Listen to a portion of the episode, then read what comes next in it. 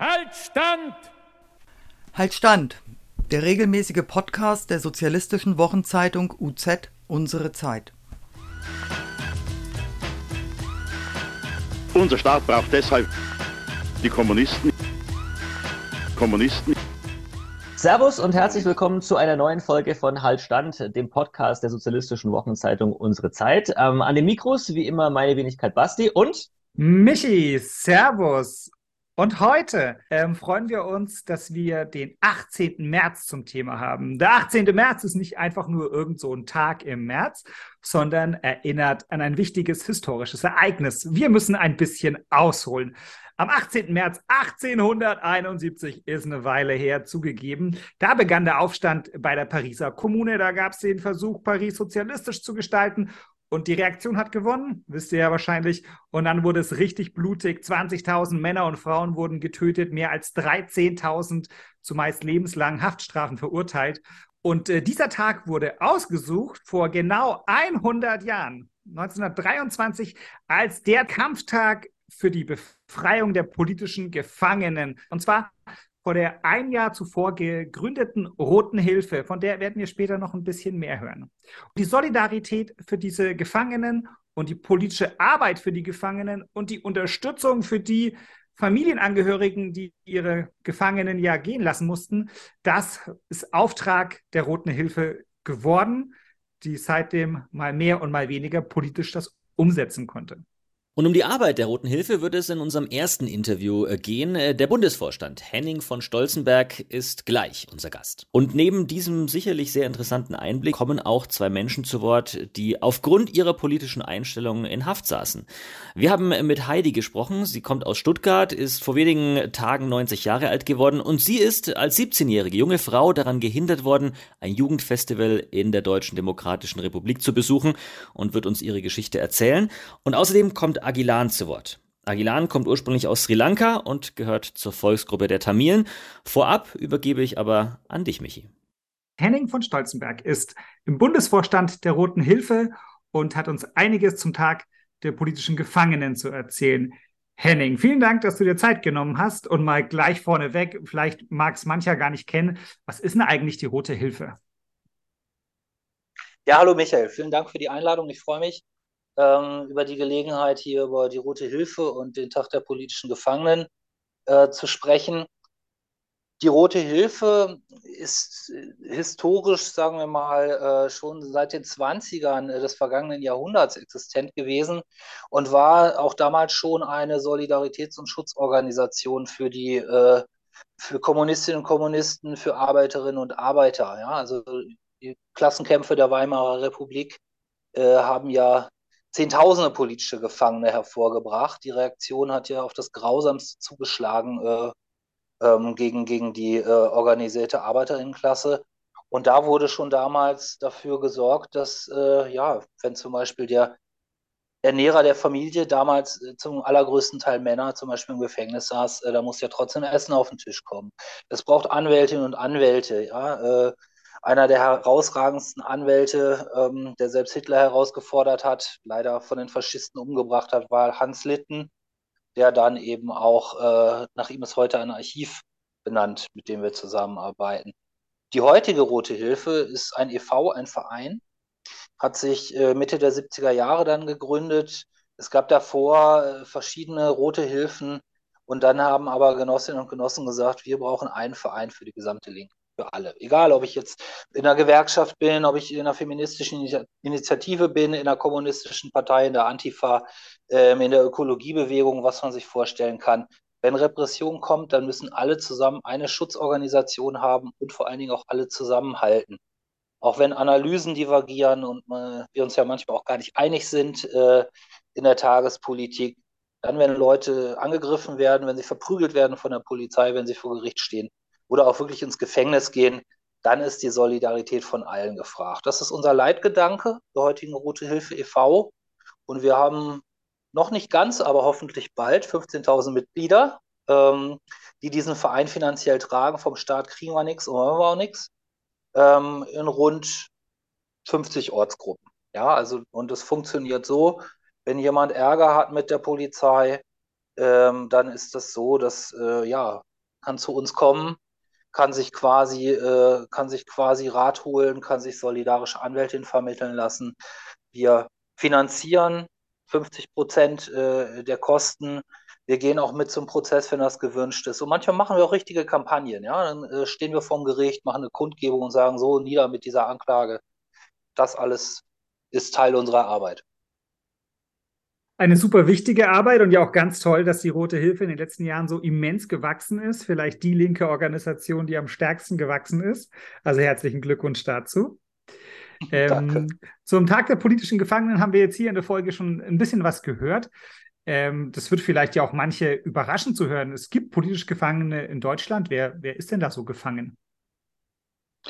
Ja, ich meine, wenn wir den Herrschenden glauben und ihren Repressionsorganen, dann sind wir ja hier ein lupenreiner Rechtsstaat und sowas wie politische Gefangene könnte es gar nicht geben.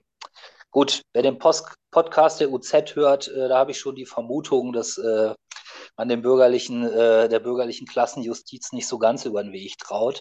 Natürlich gibt es politische Gefangene. Ne? Also ähm, nehmen wir zum Beispiel äh, die äh, Angehörigen der Exilbewegung, ne? ja, Kurdinnen und Kurden ja, die hier sehr stark kriminalisiert werden oder auch aus der türkischen Linken, die ja dann äh, auch um dem Erdogan-Regime zu gefallen, hier zu Terroristinnen erklärt werden und zu Terroristen und hier für Jahre weggesperrt werden. Das sind ganz klare politische Gefangene. Die Leute haben teilweise Konzerte organisiert, äh, eine, eine, Podiumsdiskussion, Interviews, wie wir gerade eins führen, äh, ne, ähm, und äh, gehen dann dafür drei bis vier Jahre ins Gefängnis. Ne, so.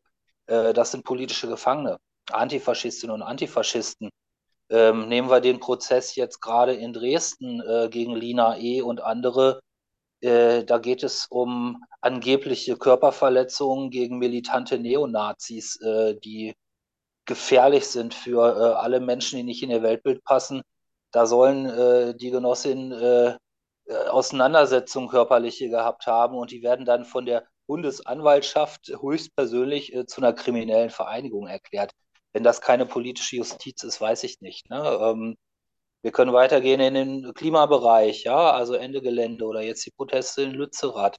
Äh, da ist völlig klar, dass äh, es eine politische Justiz ist, wenn dann hinterher äh, Leute festgenommen werden ähm, und äh, dann eben auch für Monate äh, im Gefängnis landen. Ähm, und auch im Zuge von Antikriegsprotesten, ja, möchte ja äh, die deutsche Regierung Ruhe an der Heimatfront. Auch da gibt es Gesetzesverschärfungen und auch da muss die Friedensbewegung ganz klar aufpassen, um nicht kriminalisiert zu werden. Und wir merken aber auch, dass hier eine Klammer, das ist ja eine Klammer, dass wir alle versuchen, diese Gesellschaft in eine solidarische Gesellschaft zu verwandeln, äh, von verschiedenen Ecken ausgehend aber wir werden alle auch gleichermaßen angegriffen und deswegen müssen wir uns auch alle gleichermaßen und zusammen dagegen wehren, um unsere politischen Spielräume zu erhalten und auch auszubauen. Das ist ja nichts, was selbstverständlich ist, sondern ständig wird versucht, uns Stück für Stück das alles wegzunehmen. Nehmen wir die neuen Polizeigesetze oder das Versammlungsgesetz in NRW. Ja, das sind Sachen, die, mit denen müssen wir umgehen und äh, da müssen wir opponieren, ganz klar. Du hast ja schon einiges auch zu den neuen Entwicklungen hinsichtlich der Repression gesagt. Bevor wir da hinkommen, würde ich gerne nochmal wissen, jetzt sind Genossinnen und Genossen, die sich engagieren, äh, kriminalisiert, sitzen im Knast. Was kann ich denn als nicht inhaftierter äh, Genosse und Genossin in Deutschland für die machen? Naja, also ich glaube, was ganz wichtig ist, was uns äh, Gefangene und ehemalige Gefangene immer wieder sagen, ist, wir wollen mitgedacht werden. Ja, also wenn, wenn du, wenn du hinter Mauern weggesperrt wirst, sie müssen mitkriegen, dass äh, an sie gedacht wird. Ja, ähm, eine Knastkundgebung zu ihrem Geburtstag oder zum 18. März oder zu Silvester, zu jedem beliebigen anderen Tag. Ein Konzert vor der Tür, warum nicht? Ähm, massenhaft Briefe, ja, ähm, oder auch zu versuchen zu sagen, so, wir wollen, dass du für uns einen Beitrag schreibst. Ja, das kommt auch in unseren Publikationen vor, dass wir manchmal politische Gefangene anschreiben und sagen, hey, schreib doch mal, was du zum Thema XY denkst. Ja, um zu sagen, so, hey, du gehörst zu uns. Auch wenn die dich weggesperrt haben irgendwie, äh, da geht kein Blatt Papier zwischen uns, ja, äh, und wir distanzieren uns nicht, egal was sie dir vorwerfen. Ähm, wir sind eine linke Bewegung. Ich glaube, dass das ganz wichtig ist und auch sich nicht abschrecken zu lassen, zu sagen, ja, natürlich schreibe ich den Gefangenen. Ja, so, äh, was sollte dagegen sprechen? Ähm, das finde ich äh, tatsächlich ist eine, ist eine wichtige Sache. Und auch die Prozesse zu besuchen. Ja, äh, wenn du, wenn, wenn jemand angeklagt ist und äh, auf einmal passen alle Leute, die sich da solidarisieren wollen, gar nicht in den blöden Gerichtssaal rein. Das ist äh, zum einen einschüchternd für die, für den politischen Gegner, aber es ist ein tolles Gefühl für unsere Leute, die da, äh, die da abgemeiert werden sollen. Und äh, solche Sachen, glaube ich, sind unglaublich wichtige Sachen und große Zeichen der Solidarität. Ihr habt es gehört, ähm, was es alles so an Möglichkeiten gibt, um die zu supporten, äh, die kriminalisiert äh, wurden und werden. Ähm, du hast auch schon bereits äh, gesagt, so was, was sind so Entwicklungen, die passieren. In der aktuellen Roten Hilfe-Zeitung geht es ja zum Beispiel auch um die Klimaproteste, die auch jetzt zivilrechtlich ähm, äh, kriminalisiert werden, also was, was vorher eher nicht so üblich war. Kannst du da so die größeren Linien ziehen? Also was hat sich in den letzten Jahren da äh, verändert, ja auch verschärft vielleicht mit den Versammlungsgesetzen, die neu verabschiedet wurden? Ja, ich fange ich fang einfach mal mit dem äh, neuen Versammlungsgesetz hier in NRW an. Ähm, das ist im Prinzip die Zusammenfassung aller Wünsche, die jemals ein Einsatzleiter hatte, um linke Proteste irgendwie äh, zu kriminalisieren, zu behindern oder auch zu verhindern. Ja, also äh, namentlich benannte Ordnerin, das Recht, Versammlungen viel schneller abbrechen zu können, ähm, Leuten den Zugang dazu zu verwehren. Also all diese Sachen, die sind äh, einfach dazu da, um ähm, Proteste klein zu halten und Leuten auch quasi äh, dieses Recht auf Protest, naja, streitig zu machen, so zu tun, als wäre das was Komisches oder was Anrüchiges, nichts, was zum politischen Prozess gehört, ja.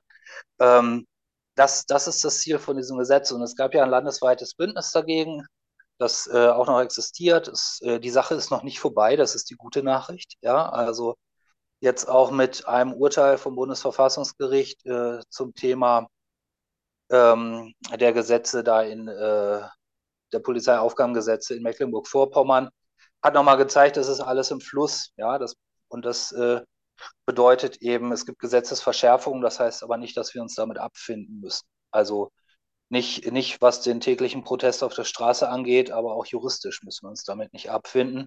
Und auch das ist eine politische Bühne für uns. Und äh, so sollten wir das auch begreifen. Andere Gesetzesverschärfungen sind ja völlig klar, ähm, auch im Kontext äh, mit der kurdischen Freiheitsbewegung. Ähm, es gibt immer mehr ähm, Meldeauflagen, ja, es gibt äh, den Entzug von Pässen, ja, es gibt, äh, es gibt irgendwie Aufenthaltsgenehmigungen, die wieder abgenommen werden, ja, einfach um Leuten zu sagen, wenn du hier weiter politisch tätig bist, dann äh, ja, verschwindest du in der Türkei im Knast, notfalls äh, wird dir das Leben genommen. Also äh, füge dich, ja, so. Aber viele Menschen fügen sich eben nicht, sondern wehren sich weiter. Und Protest und äh, politische Arbeit äh, von uns Linken findet immer seinen Weg. Auch das gehört dazu. Das ist natürlich ein sehr positiver Ausblick, ähm, auf das, dass all die Repression uns nicht äh, brechen kann als Bewegung äh, zumindest, muss man das, glaube ich, sagen. Ich habe den Eindruck, dass ähm, bisher es ja immer die eine Einschränkung gab in der Meinungsfreiheit, nämlich wer den Holocaust leugnet, der wird ebenfalls kriminalisiert. Und das war äh, immer so ein Alleinstellungsmerkmal, war mein Eindruck. Und das ändert sich gerade, dass jetzt auch ähm, Einschätzungen zu einem Krieg, wie er jetzt in der Ukraine geführt wird, ebenfalls kriminalisiert werden. Wie ist da deine oder eure Einschätzung dazu? Na, ich sag mal so, dieser Volksverhetzungsparagraf, ne, dass äh, Leute, die den Holocaust leugnen, äh, kriminalisiert werden, das ist vielleicht einer der wenigen äh, von den Rechtsbereichen, wo ich sagen würde, okay, ja, ähm, denn äh, natürlich sind wir eine durch und durch antifaschistische Organisation und äh, dass man äh, allen Rechten auf allen erdenklichen Ebenen entgegentreten muss, ist, glaube ich, Konsens auch in der Gesamtlinken. Was jetzt die Verschärfung dieses, äh, dieses Paragraphen angeht, so, und das ist meine, das ist meine Vermutung, wir haben als Gesamtorganisation noch keine Analyse dazu. Ähm, aber äh, ich vermute, das ist äh, der Versuch, Ruhe an der Heimatfront zu schaffen. Ja, also bestimmte, bestimmte Äußerungen nach und nach kriminalisieren zu können, die sich kritisch zu dem herrschenden Narrativ äh, stellen, was den Ukraine-Krieg angeht und was äh, eben darauf ausgelegt ist, dass es eben nicht darum geht, die Geschichte des Konflikts zu sehen, dass es nicht darum geht, auch die ganz klare, ich sage es vorsichtig, Mitverantwortung äh, der NATO ähm, auch zu benennen unabhängig davon, dass dieser Krieg falsch ist äh, und dass dieser Krieg enden muss. Ja, aber es stellt sich ja auch für, ähm, für Leute mit oder für Aktivistinnen mit einer anderen Analyse nicht die Frage, unterschreibe ich das, was die Person, die da angegriffen wird, äh, gerade sagt, sondern bin ich der Meinung, dass die Herrschenden das kriminalisieren dürfen. Und da muss ich sagen, nein, dieser Meinung bin ich nicht. Bin nicht der Meinung, dass man das kriminalisieren darf, äh, wenn jemand äh, quasi äh, diese Einschätzung abgibt, zum Beispiel auf einer Antikriegskundgebung. Und wir haben ja auch die Vorläufer gesehen, dass dann auf einmal am 8. Mai, ja, die, äh, die, die Fahne der Sowjetunion, ja, also der, der, die Fahne der Befreiung vom deutschen Faschismus, also die, diejenige Macht, die den größten Anteil an der Befreiung vom Faschismus getragen hat, dass die nicht gezeigt werden darf. Da kann mir doch niemand sagen, dass das ein Versehen war oder dass das, äh, sondern das ist ganz klar intendiert. Hier soll Geschichte umgedreht werden und natürlich äh, im Nachhinein auch die Errungenschaften des Sozialismus ähm, aus dem Gedächtnis der Arbeiterinnenklasse gelöscht werden. Ja, vielen Dank. Das ist äh, ja nochmal eine spannende äh, Perspektive, dass, ein, dass eine Einschränkung der Meinungsfreiheit, die ja quasi Faschisten äh, kriminalisiert, äh, von, einem, von einem imperialistischen Staat ja auch dazu genutzt wird, ähm, Kriegsproteste zu kriminalisieren oder eine andere Einschätzung äh, zu kriminalisieren. Jetzt haben wir ganz verschiedene Perspektiven vielleicht auch gesehen und gehört, dem, was äh, aktuell passiert. Da hat die Rote Hilfe aber auch eine Antwort drauf. Zum Beispiel mit der neuen Kampagne. Worum geht es denn da? Wir machen jährlich zum 18. März machen wir, machen wir eine Kampagne und setzen uns Schwerpunkte. Äh, und äh, wir geben ja eine Zeitung raus. Ja, die legen wir auch verschiedenen Zeitungen bei und äh, unter anderem natürlich auch der UZ seit ein paar Jahren, damit sie eine möglichst große linke Leserinnenschaft erreicht. Dieses Jahr haben wir als Schwerpunkt ähm, Schikanen im Knast und der Widerstand dagegen. Ja, also weil äh, natürlich im Fall von politischer Gefangenschaft wird immer versucht, die politischen Gefangenen besonders, äh, besonders schlecht zu behandeln, besonders zu isolieren äh, und äh, das auch Mitgefangene äh, teilweise gegen äh, unsere Genossinnen aufzuhetzen oder, oder, oder.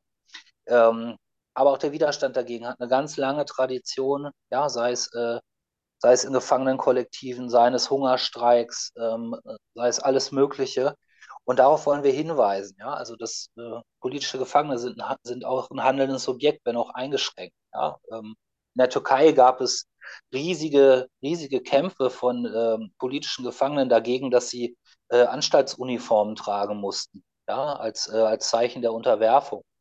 Ja, und einen solchen Kampf gab es auch hier von einer politischen Gefangenen, von Özgür Emre vor äh, ein paar Monaten, die äh, das auch hier in der BRD darauf bestanden hat, äh, unter Einsatz ihres Lebens, dass sie ihre Kleidung trägt und nicht die, äh, nicht die äh, der Anstalt und damit ihres politischen Gegners. Ja, also all diese Sachen ähm, wollen wir thematisieren. Und natürlich wollen wir auch die verschiedenen Kampagnen auf der Welt thematisieren. Zum Beispiel die Langzeitgefangenen wie jetzt Leonard Peltier oder Mumia Abu Jamal, ja, die wir niemals vergessen dürfen und für deren Freiheit wir weiter streiten. Aber auch, ähm, ja, sagen wir, äh, eine Persönlichkeit wie Abdullah Öcalan, ja, dessen Namen man hier auf Demonstrationen auch äh, kaum noch aussprechen darf. Wir tun es aber trotzdem, ja, ähm, und schreiben das auch in Zeitungen. Oder auch was jetzt Masseninhaftierungen im Iran angeht äh, oder ähm, die äh, Anti-Knastarbeit und Trans ja, Trans, äh, Transidentität. Ähm, dazu, gibt es ein, dazu gibt es einen Beitrag, ähm, der heißt Kämpferisch gegen das transphobe Knastsystem, um auch da nochmal eine Perspektive zu eröffnen, ja, von der Menschen äh, betroffen sind. Und natürlich auch die Antifas äh, aus dem Süden, die inhaftiert sind. Ja, Jo, die Findus, die bis zu fünfeinhalb Jahre Knast bekommen haben für Auseinandersetzungen mit äh, Neonazis. All das sind Sachen, die wollen wir an die Öffentlichkeit bringen. Und da sind wir natürlich auch angewiesen auf euch alle, dass ihr diese Informationen weitertragt. Ja, also diese Zeitung kann man äh, kostenlos runterladen bei uns auf der Webseite. Äh, leitet sie weiter, schickt sie an eure Freundinnen, an eure Genossinnen, an eure Bezugsgruppen. Ähm, sorgt dafür, dass unsere Plakate verteilt werden und die Aufkleber, die wir in massenhafter Auflage produziert haben, damit alle Leute wissen, der 18. März ist der Kampftag für die Freilassung unserer politischen Gefangenen. All das hilft. Und was natürlich auch hilft, ist die Unterstützung der Roten Hilfe mit einer Mitgliedschaft oder einer Spende. Ja. Nur deswegen können wir das alles machen. Und deswegen auch ein Dankeschön an alle, die das hören und schon Mitglied der Roten Hilfe sind. Ihr seid spitze. Lasst uns weitermachen und lasst uns gewinnen. Vielen herzlichen Dank, Henning, auch noch mit diesem ähm, ganz wichtigen Appell, den wir äh, natürlich völlig unterstützen. Das war Henning von Stolzenberg vom Bundesvorstand der Roten Hilfe. Vielen Dank für deine Zeit. Wie schon angekündigt, haben wir mit unserer Genossin Heidi gesprochen. Heidi kommt aus Stuttgart, ist vor wenigen Tagen 90 Jahre alt geworden und als sie 17 war, da wollte sie aus Stuttgart in die Deutsche Demokratische Republik reisen und dort ein Jugendfestival besuchen und ist daran gehindert worden. Vorab ein kleiner äh, Hinweis in eigener Sache. Äh, Heidi hat das Telefoninterview aus ihrer Küche geführt und manchmal kommt während des Gesprächs auch der Ehemann zu Wort und es ist zu hören, wie er das Abendessen vorbereitet. Hallo Heidi, nimm uns doch zu Beginn mal ein bisschen mit in die aus heutiger Sicht damalige Zeit. 1950 war ich beim Deutschlandrat und da traf sich die Jugend, die deutsche Jugend in Berlin und die westdeutsche Polizei, die westdeutsche Politik, die westdeutschen Herrschenden haben da alles getan, um das zu verhindern. Ein Jahr später waren dann die Weltfestspiele. Weltfestspiele der Jugend und Studenten. Weltfestspiele der Jugend und Studenten, sagt mein Heim. Und das war das, wo ich dann, wo sie uns zusammengeschlagen und beschossen haben und ich eingesperrt war. Das war bei den Weltfestspielen. Äh, wir haben das nachgelesen, die CIA, die war besorgt und auch der Vorläufer vom Bundesnachrichtendienst, die Organisation Gehlen, war sehr besorgt, dass so viele Jugendliche aus der BRD der Einladung der DDR gefolgt sind. Und haben, wie gesagt, um das zu verhindern, eingekreist, beschossen, zusammengeschlagen. Und ich wurde dann, weil man ja niemand unschuldig zusammenschlagen kann, wurde ich dann eingesperrt in Bamberg im Gefängnis. Ich wurde als zur Rädelsführerin ernannt. Und als Rädelsführerin warst du dann eben auch Straftäterin in den Augen der Polizisten, die dich verhaftet hatten. Ja, aber das Problem für die war, die haben mich also dann eingesperrt und haben nachher gegen einige von uns einen Prozess eröffnet. Und dann erst gemerkt, dass ich eigentlich noch minderjährig war und man mich gar nicht einsperren gedurft hätte. Da haben sie sich auch ganz schön in die Nesseln gesetzt, aber die haben dann sämtliche gesetzlichen Vorschriften fallen lassen und mich in Bamberg mit Kriminellen in eine Zelle gesteckt und nachher, als der Prozess war, haben sie gemerkt, dass es nicht gut ankommt und haben dann gegen mich überhaupt, ich war zwar in der Anklageschrift erwähnt, überall als Redelsführerin, aber habe nie eine Vorladung oder was bekommen. Du warst aber trotzdem einige Zeit im Gefängnis. Ich war ein paar Wochen, über vier Wochen, war ich in, der, in Zellen. Ich habe mich ja dann, als ich gehört habe, dass ich mir das nicht gefallen lassen muss, dagegen gewehrt, dass ich mit Kriminellen zusammen in der Zelle sitze. Neben mir waren noch junge Männer eingesperrt, also wir wollten alle zu den Weltfestspielen und sind zusammengetrieben worden. Da war unter uns ein Vertreter des Verfassungsschutzes oder des Geheimdienstes, der uns in die Falle gelockt hat. Und am Schluss hat man dann die alle angeklagt, die sich beschwert haben, dass ihnen Unrecht getan wurde. Wenn einer gesagt hat, ich bin von der Polizei zusammengeknüppelt worden oder wenn einer angeschossen worden ist, dann musste der ja schuld sein. Aber es gab damals eine große Solidaritätswelle in der Bundesrepublik. Hat es eine große Rolle gespielt und im Bundestag hatten wir auch noch KPD Abgeordnete. Und die haben sich dann der Sache angenommen und dann wurde eine breite Bewegung entfacht, in der DDR sowieso. Dann mussten sie uns freilassen, aber haben dann, wie gesagt, die Jugendlichen, die bei dem Versuch, über die Grenze zu kommen, zusammengeschlagen oder angeschossen worden waren, angeklagt, mussten sie dann Heidi, du hast dargestellt, dass es schwer war für dich, aber auch, dass es schon auch Dinge gab, die dir Kraft gegeben haben. Natürlich. Wenn du jetzt in einer Gefängniszelle sitzt. Ich wusste, ich muss als Untersuchungshäftling nicht arbeiten. Und die anderen kriminelle Frauen gingen morgens zur Arbeit und ich war allein in der Zelle. Und dann habe ich gesehen im Hofgang, wie verschiedene Männer zu mir raufgeguckt, da hat sich rumgesprochen, dass ich da die Frau, die Genossin, die Jugendfreundin bin in dem Gefängnis. Dann haben die mit mir auch Kontakt aufgenommen. Und die Bundestagsabgeordneten haben dann alles Mögliche in Angriff genommen, damit wir freigekommen sind.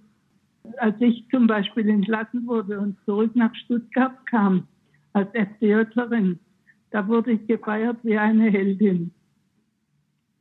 Weil überall bekannt war, dass wir uns gewehrt haben.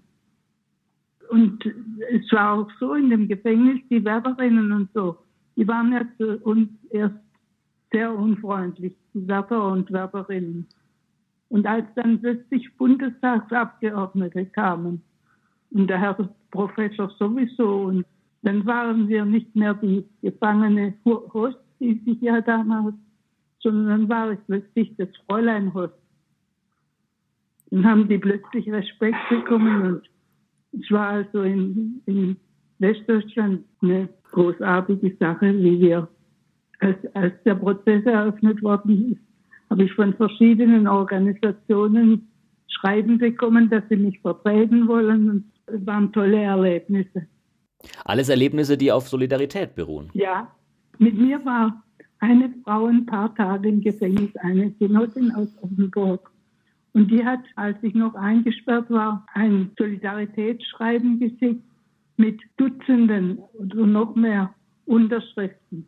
Es hat also, das ist wie ein Lauffeuer rumgegangen, dass sie uns dort eingesperrt haben und was, und dass sie uns vorher zusammengeschlagen und beschossen haben, war, hat offensichtlich in der Bundesrepublik schon eine Rolle gespielt.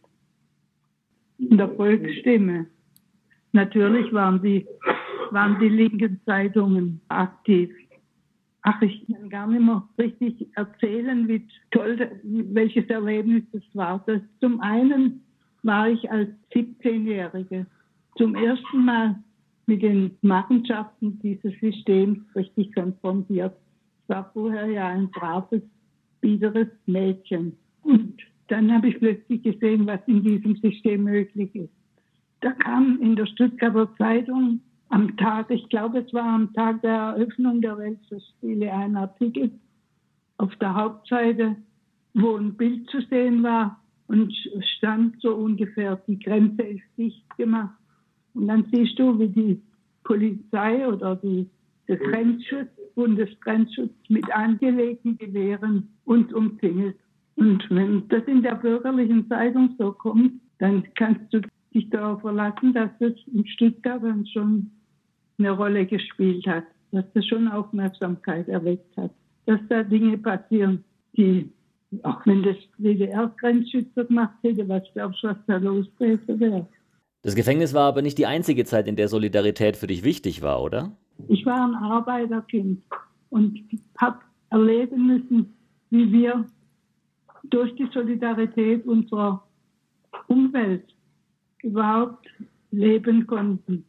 Ich, wir waren ausgebombt in Heilbronn und ich war kriegsweise. Mein Vater war vermisst in Russland. Und da haben wir, hat die Solidarität eigentlich immer eine Rolle gespielt. Und nach 45 hat auch meine Mama äh, Kontakt, die vorher sehr unpolitisch war, Kontakt mit Kommunisten aufgenommen und hat, und, ja, hat, ja, da war Solidarität nicht, nicht eine Einbahnstraße. Das hat zum Leben gehört, dass man gemeinsam sich gewehrt hat. Das, das war unser ganzes Leben eigentlich. Ja, solidarisch. Ja, ich war ja Gewerkschaftsfunktionär, äh, war ja Gewerkschaftsfunktionärin, waren wir solidarisch bei Gewerkschaftskämpfen. Ich habe mit meinem Mann einen Kampf um die Erhaltung der Firma in der er Betriebsratsvorsitzender war, geführt. Da war die Solidarität in ganz Stuttgart und Umgebung eine wichtige Sache. Das hat eigentlich, Solidarität war Bestandteil unseres Lebens. Es hat schon immer eine Rolle gespielt, weil ich hatte Lehrmeister. Ich hatte das Glück, wie andere Jugendliche nicht, dass ich mit Kommunisten in Kontakt gekommen bin. Und das waren alles Männer und Frauen, die im KZ waren, in der Immigration waren, die also immer Geschichten erzählen konnten von Solidarität.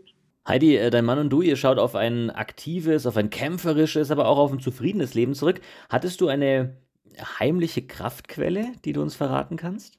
Wir waren aktiv Gewerkschaftsfunktionäre, wir waren aktiv bei den Naturfreunden, wir waren aktiv in der Friedensbewegung, wir waren aktiv, wie gesagt, in der Gewerkschaftsbewegung haben wir einige solidarische Kämpfe mitgemacht. Solidarität für Ever, hinten die Lieder. In der Gefängniszelle, als ich allein war in Bamberg, da habe ich diese Lieder geschmettert. Da haben dann die Wärterinnen an die Tür geklopft und mir verbieten wollen zu singen. Und ich habe gesungen, auf die Barrikaden oder Solidarität für alles. Das hat mir Kraft gegeben und die Stimmung gehoben. Und von dieser Kraft ist bis heute ganz viel zu spüren. Heidi, vielen, vielen Dank äh, für diesen Einblick, für das Interview. Und ich freue mich ganz besonders, jetzt mit Agilan zu sprechen. Agilan war äh, politischer Häftling in Deutschland, wurde zu vier Jahren ähm, verurteilt. Er saß in Düsseldorf und in Bielefeld in Haft. Und ich freue mich besonders, dass er heute mit mir spricht, obwohl er noch erkältet ist. Das werdet ihr dann auch ein bisschen hören und ihm sicherlich nachsehen. Agilan, vielen Dank, dass du dir Zeit genommen hast. Ja, hallo. Danke für die Einladung. Ich freue mich auch sehr. Ich war lange Jahre politisch tätig. Wir kommen ursprünglich ähm, alle aus Sri Lanka und gehören zu der Volksgruppe der Tamilen. Und dort werden die Tamilen unterdrückt auf Sri Lanka und es findet da ein, ein äh, Bürgerkrieg statt und mit der Forderung, einen unabhängigen Staat da zu errichten. Äh, 2002 gab es eine Friedensverhandlung dort und äh, es gab quasi einen de facto Staat, der, der sich Tamil Elam nannte. Und ähm, meine Aufgabe war darin, äh, wir haben das unterstützt, die Forderung zum einen und das andere auch mit finanziellen Mitteln. Wir haben hier Gelder gesammelt und äh, dorthin geschickt. Unter anderem wurden da ähm, verschiedene Projekte gemacht. Wir haben zum Beispiel aus Deutschland auch ein, ein Windrad gesteckt, äh, geschickt für ähm, Stromgewinnung, Solaranlagen. Solche Projekte waren auch mit dabei. Das ähm, wurde dann nach und nach, äh, das wurde dann verfolgt. Also 2007 gab es ähm, einen Erlass ähm, in der EU, dass äh, die, die tamilische Organisation äh, unter dieser so einer terroristischen Vereinigung da äh, gelistet wurde. Und ähm, das hat man als Anlass genommen, hier in Deutschland gegen all die Aktivitäten vorzugehen. Und dann bist du wahrscheinlich mit einigen anderen auch gemeinsam angeklagt worden? 2009 fand ein Völkermord statt nachdem dieses Massaker oder dieser Völkermord äh, stattgefunden hat, hat die sri lankische Regierung zum Beispiel das für beendet erklärt. Also die, den, die Auseinandersetzung, den Krieg. Dieses Verfahren war 2010. Da versteht, versteht man nicht, warum Deutschland dann 2010, nachdem die sri lankische Regierung selber und die Inder und so weiter, ne? also die regionalen Mächte da auch, ne? das für beendet erklärt haben, hier nochmal so ein Verfahren äh, aufrollen. Dieses Hauptverfahren, da waren vier äh, Angeklagte. Ich war einer der, der vier Angeklagten äh, mit der zweithöchsten Strafe. Die, die Beamten, die mich festgenommen haben, haben gesagt, äh, du würdest mindestens 15 Jahre bekommen. Wenn der Anwalt einen guten oder wenn der Richter einen guten Tag hat, dann äh, vielleicht zehn Jahre. Ähm, aber also so gesehen äh, sind vier Jahre nach deren Auffassung ein Glückstreffer. Aber ähm, wie gesagt, also es ähm, äh, wurden die, ähm, also die Gelder, die gesammelt wurden, das konnte nicht nachgeprüft werden, ob das da hingeschickt wurde oder nicht. Das Gericht ging davon aus. Also wenn man jetzt hier versammelt, dann landet das dann halt äh, in Sri Lanka oder in Tamil so wie wir das sagen. Und äh, daraufhin ähm, hat man diese Strafe dementsprechend bemessen. Also die gesammelten Gelder, die Höhe und daraufhin, äh, das wurde dann danach bemessen. Und äh, ich bin der Meinung auch, diese Diaspora-Strukturen zu, zu schlagen, äh, die, die Entscheidung der Bundesregierung, das hat die Situation der tamilischen Bevölkerung dort nochmal um, um Vielfaches verschlimmert. Vielleicht kannst du noch was sagen äh, zur Inhaftierung. Kam die dann für dich äh, überraschend? Das war schon plötzlich. Das war ähm, unerwartet. Zumal äh, wir über einen Anwalt ähm, mit dem äh, Staatsschutz äh, äh, in Kontakt waren. Der Anwalt, der, der hatte die ganzen Aktivitäten dort mitgeteilt und äh, weil wir das hier mit dem EU-Verbot äh, das schon ähm, lange mitgekriegt haben. Und ähm, der Staatsschutz sollte sich äh, melden, falls es da irgendwelche Änderungen gibt äh, in unserem Vorhaben, an unseren Anwalt. Das kam halt nicht, sondern es kam die Verhaftung direkt. Und ähm, ja, ich selber war nicht hier in Deutschland. Ich war im Ausland unterwegs. Mein Pass wurde gekündigt oder ähm, ungültig gemacht. Äh, und ähm, mir wurde gedroht, ähm, also wenn ich jetzt nicht mit zurückkommen würde, dass ich, äh, dass die Möglichkeit besteht, dass ich nach Sri Lanka ausgeliefert werde, ähm, weil der Pass ungültig ist. Und in den Ländern, also da, äh, wo ich dann war, ja, dass äh, die das nicht zuordnen können und dann, dass sie mich dann quasi nach Sri Lanka ausliefern würden. Und unter so einem Druck äh, wurde ich dann quasi hier hingebracht. Ich selber habe mich auch dafür erstmal entschieden, weil die Sache ist ja nie dann, äh, es bestand ja ein Haftbefehl gegen mich, internationaler. Und der würde immer aufrechter erhalten werden, also zeitlebens. Ne? Und so, somit würde es zum Ende kommen. Also wenn man jetzt hier hinkommt und äh, sich diesem Verfahren stellt. Und deshalb äh, war meine Entscheidung, äh, hierher zu kommen und sich dem Verfahren zu stellen.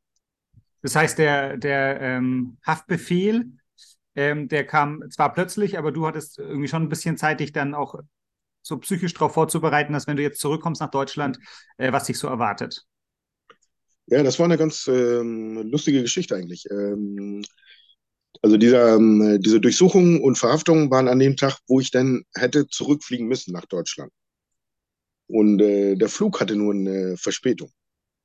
Und äh, wegen dieser Zeitumstellung war, waren diese Durchsuchungen hier schon gelaufen in Deutschland. Und äh, ich habe aber zu Hause angerufen, meiner Frau, und äh, um zu sagen eigentlich, äh, dass ich später komme und sie mich dann mich am Flughafen abholen sollte. Und sie hat mir die ganze Geschichte geschildert, dass dann passiert, was da passiert ist. Wir hatten 20 Beamte bei uns im, äh, zu Hause, die alles äh, ja, äh, durchsucht haben, umgekrempelt haben und so. Äh, die waren morgens um 4 Uhr waren die schon da. 4, 5 Uhr. So. Und äh, das hat sie mir mitgeteilt. Daraufhin äh, habe ich meinen Anwalt äh, angerufen und mich mit ihm erst beraten, um äh, das Ganze so ein bisschen, äh, also war ich schon ein bisschen vorbereitet auf das, was äh, kommt. Aber eigentlich ähm, wäre das nicht passiert, wenn dieser Flug eine Verspätung hätte, keine Verspätung hätte, welche direkt, ähm, also am Flughafen, dann hätte ich ja auch die ganze Prozedur mitgekriegt. Wie hat sich das dann für dich äh, dargestellt? Du bist nach Deutschland gekommen, bist verhaftet worden. Wahrscheinlich hast du dir vorher Gedanken gemacht, wie wird das sein? Ähm, damit Urhaft und allem, was dazugehört. War das dann so, wie du es erwartet hast oder dann doch ganz anders? Ja, das war doch ganz anders. Das war um, um einiges härter, würde ich, würde ich das mal so formulieren. Weil das ging hier am, ähm, also es waren ja zwei Beamte im Ausland mit mir. Und ähm, ja, wir hatten dann verschiedene Hotels übernachtet und dann waren hier unterwegs und äh, über verschiedene Länder sind wir hier eingereist. Nur die Behandlung hier in Düsseldorf war ganz anders. Da war eine ganz andere Truppe. Da wurden direkt Handschellen angelegt und, ähm, und so weiter. Ne? Wurden Fotos gemacht und äh, direkt am Flughafen. Und dann kam man äh, in, in U-Haft. U-Haft ähm, sah folgendermaßen aus. Und zwar war das äh, Einzelhaft. Also ich durfte keinen Kontakt haben mit äh, anderen Mitgefangenen. Äh, das war also quasi 24 Stunden alleine, ne? Also kein, niemanden. Also äh, das war doch ähm, ein wenig äh, befremdlich. Also hatte ich vorher so nicht gehabt, ne? Immer mit, ähm, okay, das war ein, ein Problem. Die zweite Sache war natürlich ähm, allgemein die, die Haftbedingungen. Okay, das ist äh, auch eine Umstellung, ne? Aber die, die, die andere Geschichte, was, ähm, was ich auch nochmal äh, sagen konnte, und zwar beim Transport zu Gericht. Da wurde man auch nochmal extra gefesselt. So, ne? Wobei, ich muss ja sagen, also ich bin ja freiwillig eigentlich mitgekommen hier. Mit zwei Beamten, da war ich ja nicht irgendwie nicht in Handschellen oder so, sondern also war ja vom, von mir aus ja schon so. Äh, bin ich ja drauf eingegangen. So, und hier wurde man wieder gefesselt. Ne? Also gefesselt heißt die Beine auch und die Hände, also an, äh, an der Hüfte, an so einem Gurt quasi auch. Ne? Die, das Witzige ist nur, dieses Fahrzeug, das fährt ja in das Gefängnisgebäude rein. Und im Gerichtsgebäude fährt es ja auch wieder in so ein Gefängnis rein. Ne? Also unter dem Gerichtsgebäude in Düsseldorf gab es ja auch ein Gefängnis. Und da sitzt man ja auch wieder im Gefängnis. Also verstehe ich gar nicht, wo die Möglichkeit besteht, da irgendwas äh, zu machen. Äh, ich sehe es als ähm, so psychologische, so ein bisschen, äh, ja, Folter, kann man sagen, oder? Äh, das waren so die, die zwei ähm, Sachen, wo ich mich, äh, was so prägnant waren. Das heißt für dich in der Zeit der, der U-Haft, du konntest auch keinen Kontakt aufnehmen zu deiner Familie, zu, zu deinen äh, Genossen? Äh, zu meinen Genossen sowieso nicht. Höchstens zu meiner Frau. Ähm, allerdings war das hinter Glas. da war kein direkter Kontakt, sondern so ein Glas halt und dann konnte man sich unterhalten. Äh, übrigens zu meinen Anwälten auch. Also das hat man die ersten zwei Male so erlaubt und nachher war das auch wieder, also mit so einer Glasscheibe getrennt was dann zum Schluss dann aber irgendwann äh, aufgelöst wurde.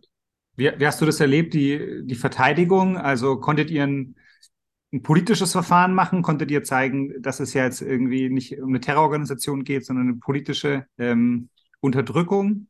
Oder ist, ist es erschwert worden? Äh, es ist schon erschwert worden. Wir hatten nicht so die richtige Möglichkeit. Zum einen wurde zum Beispiel wurden viele Zeugen nicht gehört oder dem wurde untersagt, äh, hier auszusagen. Zum Beispiel der, der Botschafter, der deutsche Botschafter auf Sri Lanka, der wurde als Zeuge eingeladen damals. Äh, der durfte hier nicht äh, aussagen und so weiter. Ne? Also es waren so viele, äh, viele Sachen. Wie gesagt, äh, ich hab, wollte über dieses Projekt, ähm, weil ich das selber gemacht habe, über dieses Windrad, wollte ich auch nochmal ähm, noch erklären, damit äh, die das sehen, dass es, äh, dass es keine Terrororganisation ist, ne? dass es viel weiter geht, dass es ein unabhängiger Staat ist und der ähm, so eigentlich weit fortgeschritten war, ne? so in der, in der, wie soll ich sagen, in der, im Aufbau und so weiter. Da war man nicht so begeistert von, also hier von der Seite des Staatsschutzes. Äh, die haben mich massiv, äh, sind die dagegen angegangen äh, bei diesen Vorgesprächen, haben gesagt, wenn du darüber redest, dann gucken wir, wo das Geld hergekommen ist, dann forschen wir da auch nach und so, dann werden auch andere Leute dann äh, verhaftet die denn daran beteiligt waren und so, willst du das wirklich? So nach dem Motto. Ne? Mein Anwalt sagte, ist egal, lass die, wir sagen das jetzt einfach. Das ist okay, da, da, das konnte man auch ein bisschen so vorbringen, so, ne? aber du hattest nicht die, richtig so die Zeit, äh, dich darauf äh, vorzubereiten. Also äh, das Verfahren war so, also wie ich gesagt habe, also das Geld, was hier gesammelt wurde, gab es keinen Nachweis, dass es da hingegangen ist. Aber dann wird es halt vorausgesetzt. Dann sagt man einfach, ja, das ist da hingegangen. Und äh, also so, so, so, war das ganze Verfahren so ein bisschen. Ne? Hat sich das Verfahren dann in die Länge gezogen? Ähm, ging das relativ schnell? Warst du überrascht von der, von der Verfahrenszeit? Nein, das hat ähm, knapp ein Jahr, neun Monate müsste das gewesen sein. Nicht ein Jahr, neun Monate. Und ähm, ja, das war schon lang, ne? Ja, weil, ähm, aber nicht, äh, weil man uns da so anhören wollte so und unsere Seite da nochmal genau wissen wollte, sondern weil die ganzen Sachen auf Tamilisch waren und das musste erstmal ausgewertet werden ja, und musste alles übersetzt werden und die ganzen Spendenquittungen und so weiter. Also da musste, deshalb hat es so lange gedauert. Und viele Aspekte mussten sie sich erstmal auch äh, mit beschäftigen, glaube ich. Und dann kam der, äh, der Tag des Urteils. Kannst du dich an den erinnern? Mit welchen, ja. mit welchen Hoffnungen und Befürchtungen du da reingegangen bist und dann von dort dann direkt wahrscheinlich ins Gefängnis gekommen bist? Also, ich habe jetzt mit, einer Fre mit einem Freispruch nicht gerechnet, ehrlich gesagt. Aber ähm, dass die Strafe doch ein bisschen in so einer eine Bewährungsstrafe vielleicht sein würde. Aber war nur so eine kleine Hoffnung. Aber ähm, war ja halt nicht so. Ne? Vier Jahre Gefängnisstrafe halt. War schon äh, nicht einfach. Also das war also für die Familie noch viel schlimmer, würde ich sagen. Also ich hatte damals, oder ich habe ja zwei Kinder und die waren damals äh, zehn Jahre und die Jüngere noch, noch jünger. Und für die war das noch schlimmer, weil die da nicht genau wussten, so, was da passiert ist. Ne? Und äh, mit Verhaftung und sowas, das wurde denen nicht so richtig gesagt. Und äh, das habe ich erst viel später nachgeholt, ne? habe ich denen das erklärt. Aber zu dem Zeitpunkt war das für die natürlich viel schlimmer und natürlich für, für meine Frau. Ich kann mir vorstellen, dass dann die Situation nochmal anders wird, wenn dann irgendwie auch Gewissheit da ist, wie lange äh, du im Gefängnis sein wirst. Und die Situation der Kontaktaufnahme wird sich ja in dem Sinn irgendwie verbessert haben, oder? Von U-Haft zu einem, zu einem Regelvollzug? Oder täuscht es? Ja, ja, also so makaber das klingt, also ist, also die, die Bedingungen sind dann doch ein bisschen besser. Ne? Äh, aber auch nicht, zu, auch nicht am Anfang, weil zum Beispiel ähm, irgendwann bin ich in so einen offenen Vollzug gekommen.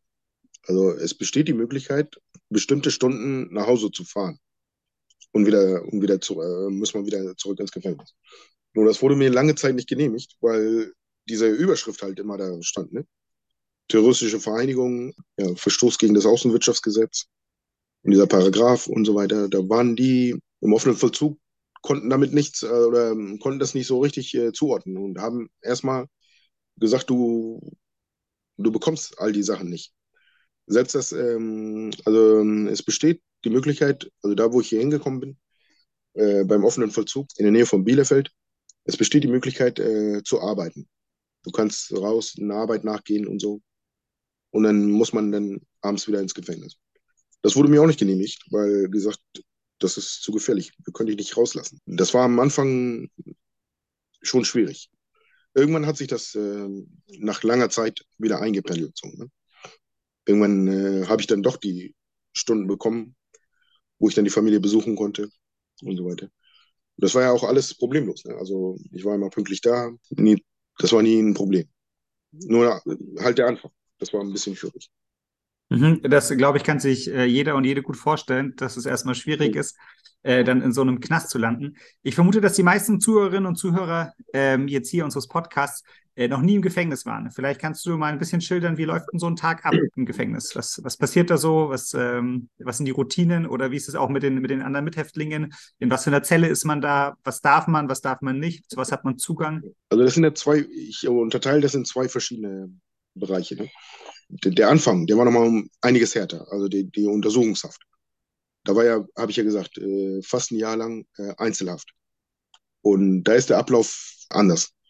Äh, ich hatte am Anfang auch keinen Fernseher oder Bücher oder sowas. Wenn man da ins Gefängnis reinkommt, dann kann man eigentlich nur sich da hinlegen und äh, vielleicht schlafen oder so. Nur ist die Sache, habe ich festgestellt, schlafen geht auch nicht unendlich. Kann man nicht den ganzen Tag. Also irgendwann nach acht, neun Stunden, dann geht das auch nicht. Und äh, deshalb war das äh, schwierig. Und äh, wie gesagt, kein Kontakt zu anderen Menschen überhaupt. So, ne? Also siehst du nur den Wärter vielleicht, wenn überhaupt. Also ich habe da eine Routine für mich äh, gefunden. Am Anfang habe ich mich so ein bisschen gehen lassen, doch schon. Ne? So, also habe ich da nur gelegen und so und so weiter. Nur äh, irgendwann habe ich mich dann selber so aufge, aufgerafft und habe dann versucht, immer ein bisschen Sport zu machen. So, dann bin ich immer hin und her gegangen, so. aber so über zwei Stunden, von einer Seite zur anderen. So, ne? Oder anderthalb Stunden, so sowas. Und dann mit Liegestütze, sowas. Und habe versucht, den Tag zu strukturieren. So, ne? Also Morgen, also einen morgendlichen Tee oder so, das als Ritual zu machen. Und dann so die Mittagszeit und dann abends oder zwischen Sport, dass man da so eine Struktur dann bekommt. Damit war das äh, erträglicher. Und äh, ich habe auch, äh, muss ich sagen, äh, ziemlich viel abgenommen und äh, bin fitter geworden auch. So, ne? So, vielleicht ein Nebeneffekt, aber, aber kann man auch anders haben. Also muss man nicht dafür ins Gefängnis, aber ist egal. Aber äh, wie gesagt, ja, das, äh, das war so, so, das war der, dieser Teil während der U-Haft. Und dann äh, bin ich nochmal, ähm, dann musste ich ja diesen, ähm, also quasi war ich in, ähm, wie nennt sich das, ähm, offenen Vollzug.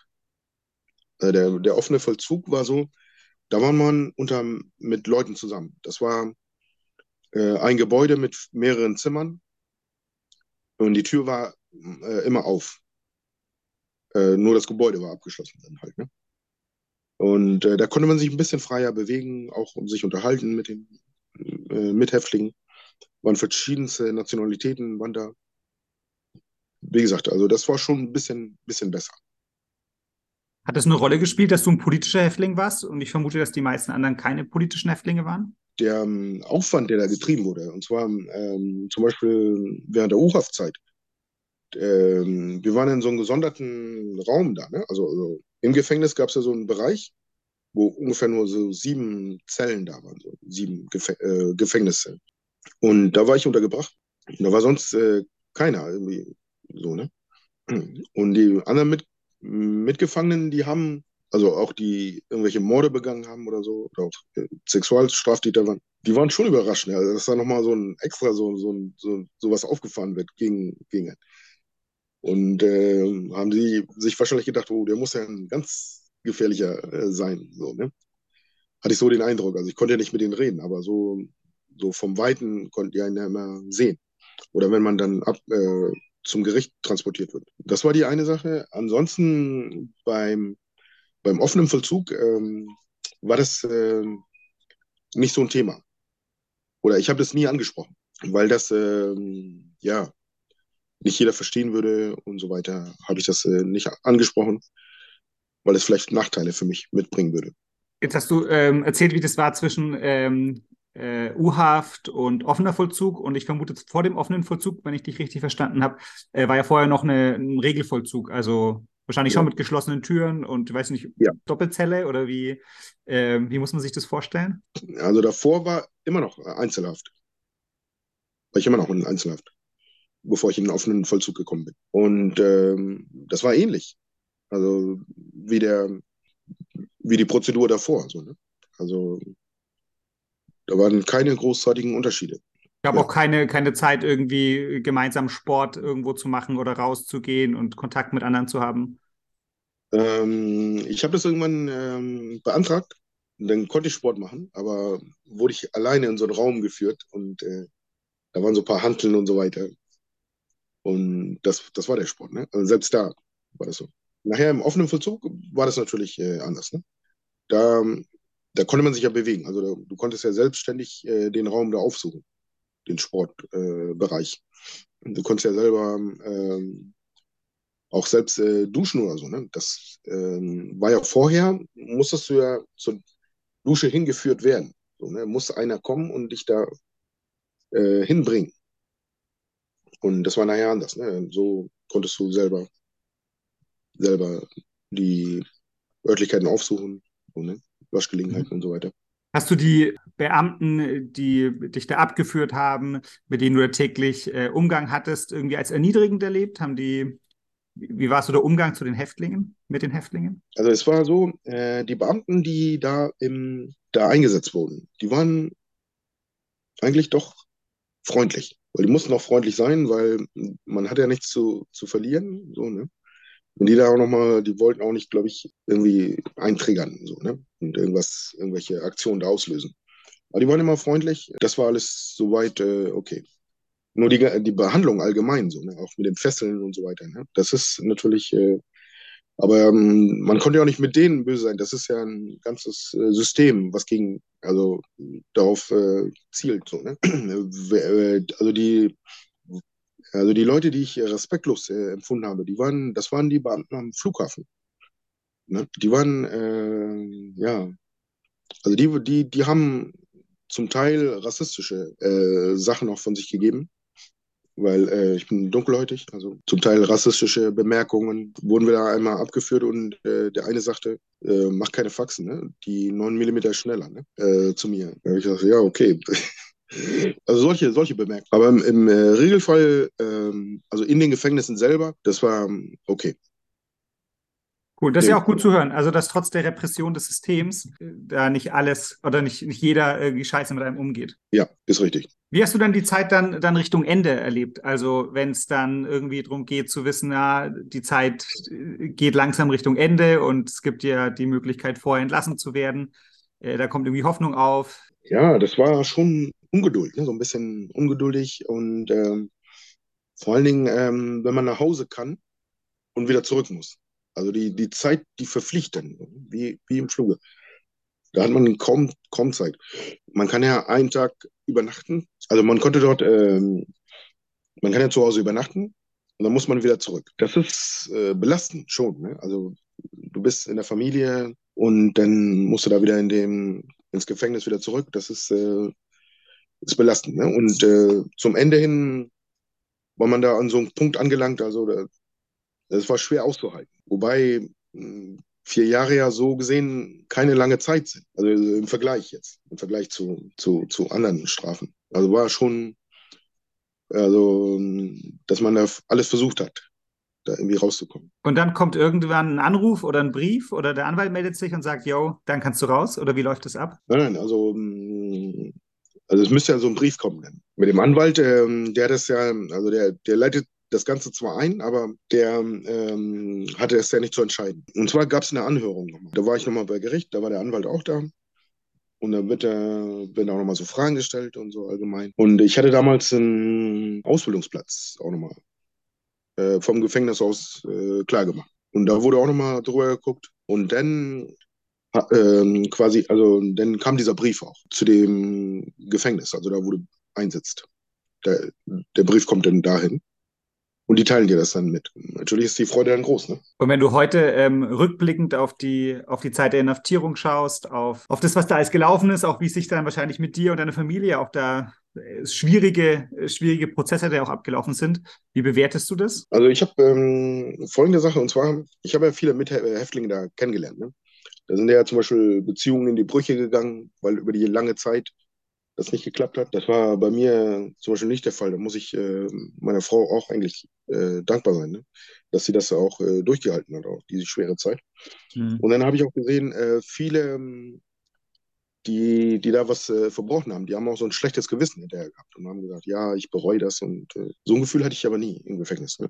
Ich ja. habe das Gefühl gehabt, ich habe das Richtige gemacht und sitze dafür zu Unrecht im Gefängnis.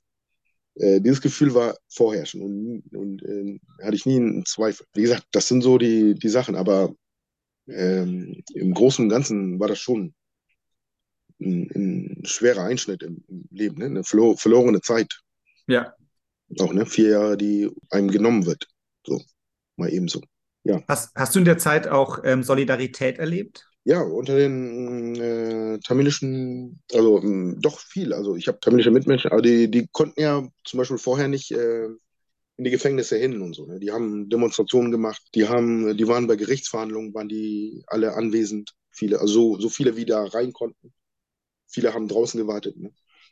Äh, ansonsten von Freunden und so weiter alles. Ne? Also viel Solidarität äh, erfahren können.